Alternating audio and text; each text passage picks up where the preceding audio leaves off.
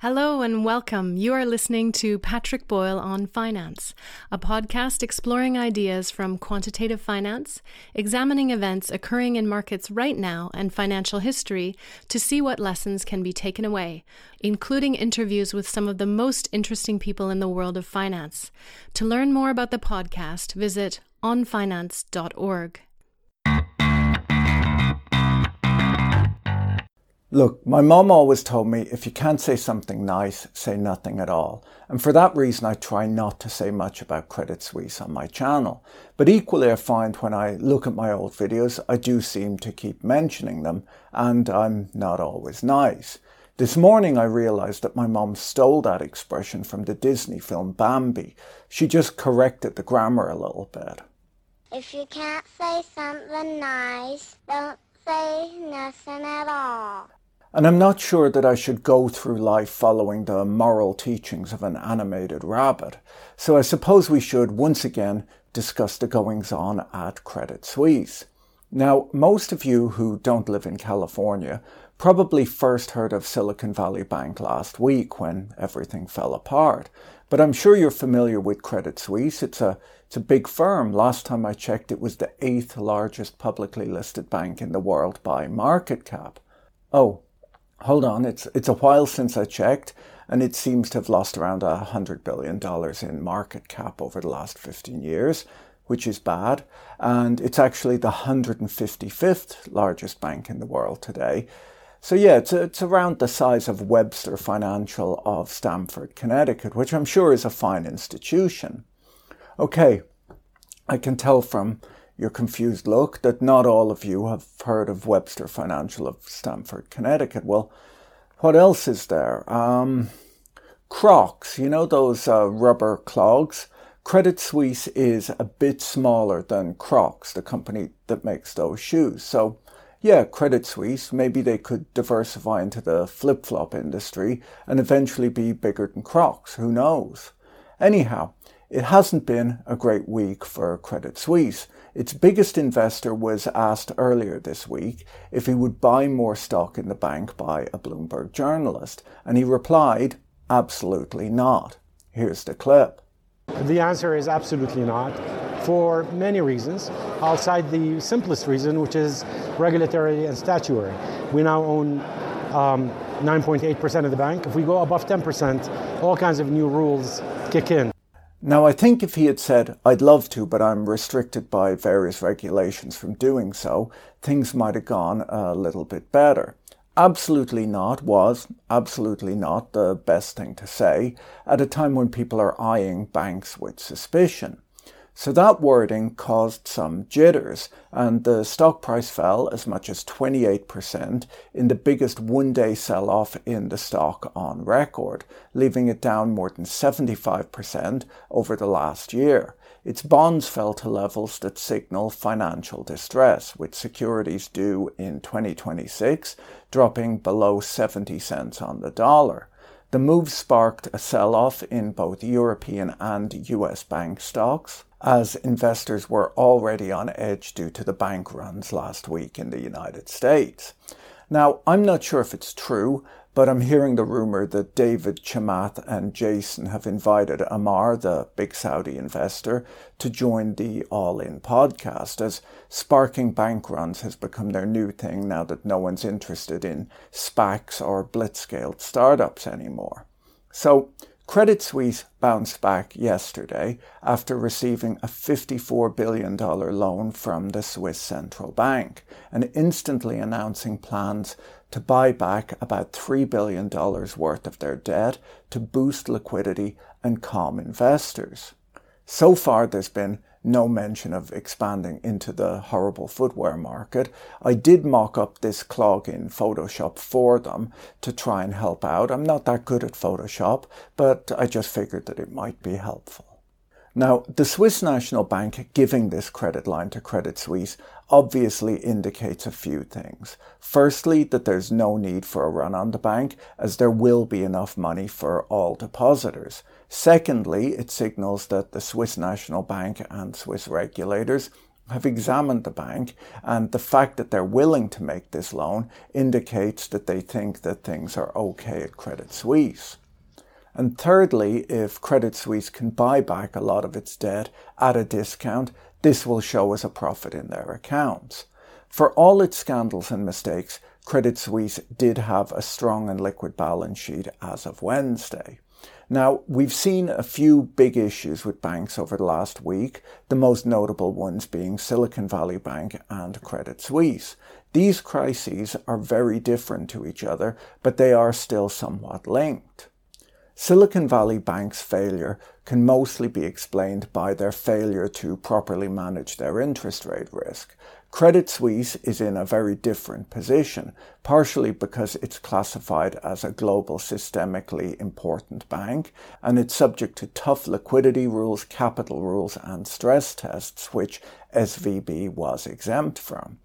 But all of the prudential banking rules might have prevented Credit Suisse from the financial problems that Silicon Valley Bank succumbed to, but Credit Suisse has instead been plagued by repeated scandals, from spying on a former employee, a criminal conviction for allowing drug dealers to launder money, a massive leak of client data to the media, Archegos, Greensill, Mozambique tuna bonds, the list is too long. You would maybe even think that this willingness to break laws and skirt regulations would add to the profits at Credit Suisse, but no, they've managed to be involved in every scandal and always lose money.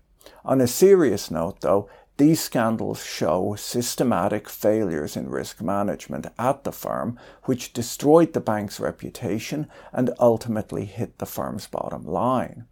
Credit Suisse released their annual report on Tuesday, announcing in it that management did not design and maintain an effective risk assessment process to identify and analyze the risk of material misstatements in its financial statements, going on to say that its full year 2022 results were unaffected by this. So, while the situations are very different at Silicon Valley Bank and Credit Suisse, they're both huge failures of risk management. The loss of reputation at Credit Suisse over the years has led to an exodus of their most talented staff. The best bankers don't want to walk around with Credit Suisse printed on their business card. It doesn't help to attract business and it does nothing for their resumes. The bad reputation will have equally made it more difficult to attract any new business. Why would someone choose to deal with Credit Suisse when there are other reputable banks that they could do business with? Wealth management customers appear to have lost faith in the firm too. The wealth management business suffered from over $100 million in outflows in the final quarter of 2022. The actions of the Swiss National Bank mean that disaster has been averted for the time being, but Credit Suisse is possibly still critically wounded. Their bond slid further yesterday. One of their dollar bonds maturing in 2027 gave up its gains to trade down almost 5% on the day to 66 cents on the dollar. Another dollar bond maturing in 2028 slid 13% to just below 64 cents. These bond declines came despite a rebound in the bank shares on Thursday. Prices below 70 cents on the dollar are generally considered to be a marker of distress. The same bonds had been trading in the 80s and 90s, respectively, as recently as Monday this week. Some of the share price recovery was possibly driven by short covering, as the short thesis is a lot weaker now that the Swiss National Bank is backstopping the firm. There are a number of reasons to believe that the European banking system is in much better shape to weather the stresses of the current banking environment than the US regional banks of similar size. As Dan Davies of Frontline Analysts argues in the FT, this is not because European banks are very good, it's precisely because they have historically been quite bad. A regulatory filing published by the French bank BNP Paribas on Tuesday shows that its profit and loss account has very little sensitivity to interest rate movements. The Spanish bank BBVA, as another example, has hardly any sensitivity of its shareholder funds to interest rates. As Davies points out, practically every banking regulation in existence commemorates a time when things went badly wrong, and Europe spent a decade toughening up banking regulation because it went through a rolling multi year euro crisis. The European regulators have a detailed set of standards for testing interest rate risk with the idea that they'll be applied to every significant bank in Europe. Unrealized losses are not ignored under this regime, and the global Basel standards on stable funding are applied across the entire banking sector. This is quite different to the regulators applied to community banks in the United States, who lobbied the government for regulatory exemptions over the years. European banks have underperformed US banks since the credit crunch, largely driven by this additional regulatory burden that they face. But the idea is that if regulators are going to agree to bail out banks from time to time, they should reasonably put restrictions in place as to how much risk these banks are allowed to take. The economist Matthew Klein argued in a blog post earlier this week that banks today can be seen as speculative investment funds grafted on top of critical infrastructure, and that this structure is designed to extract subsidies from the rest of society by threatening civilians with crises if the bank's bets are ever allowed to fail. He goes on to argue that the US government's response to the collapses of Silicon Valley Bank and Signature Bank, effectively removing the cap on deposit insurance while letting lenders borrow relatively cheaply against fictitious asset values, is a reminder that those threats usually work. Now, while Credit Suisse's balance sheet was reasonably strong, unlike the US banks that collapsed last week, its reputation was obviously not. The unending list of scandals, most of them coming from the firm's senior management and its investment banking division, have destroyed the once impressive brand. This loss of reputation has driven away the top talent and the firm's customers, collapsing profitability.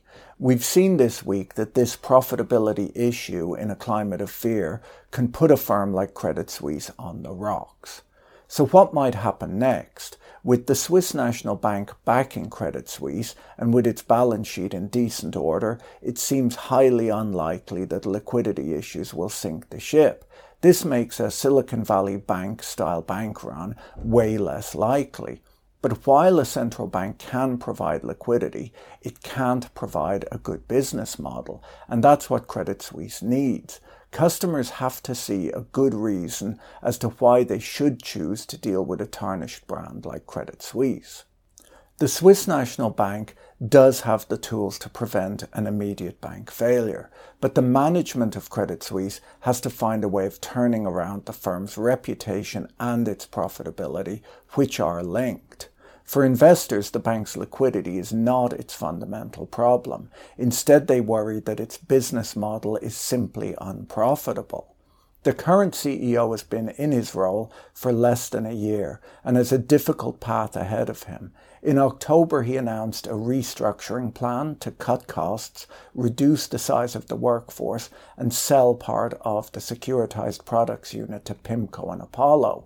He additionally outlined plans to spin off the capital markets and advisory business over the next three years under a rejuvenated CS First Boston brand. The options on the table, if things continue in their current direction, include tearing up this restructuring plan, spinning off its Swiss unit, a full takeover by another bank, or, in a worst case scenario, the resolution of the bank. In a call with clients on Wednesday, JP Morgan analyst Kian Abouhossein said that Credit Suisse's most likely destiny was a takeover by its Swiss rival UBS. Now, a merger between Switzerland's two largest banks has been discussed for quite some time, but has been seen as unlikely for antitrust reasons.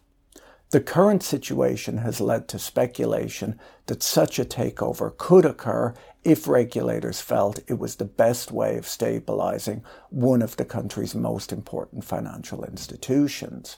Under a more extreme scenario, some are arguing that the central bank could step in to guarantee the deposits, take full control of the business, sell it off in pieces, and wind the rest down. This would be politically difficult, especially if Swiss taxpayers were to take a hit, not to mention the embarrassment of one of the country's biggest companies being brought down.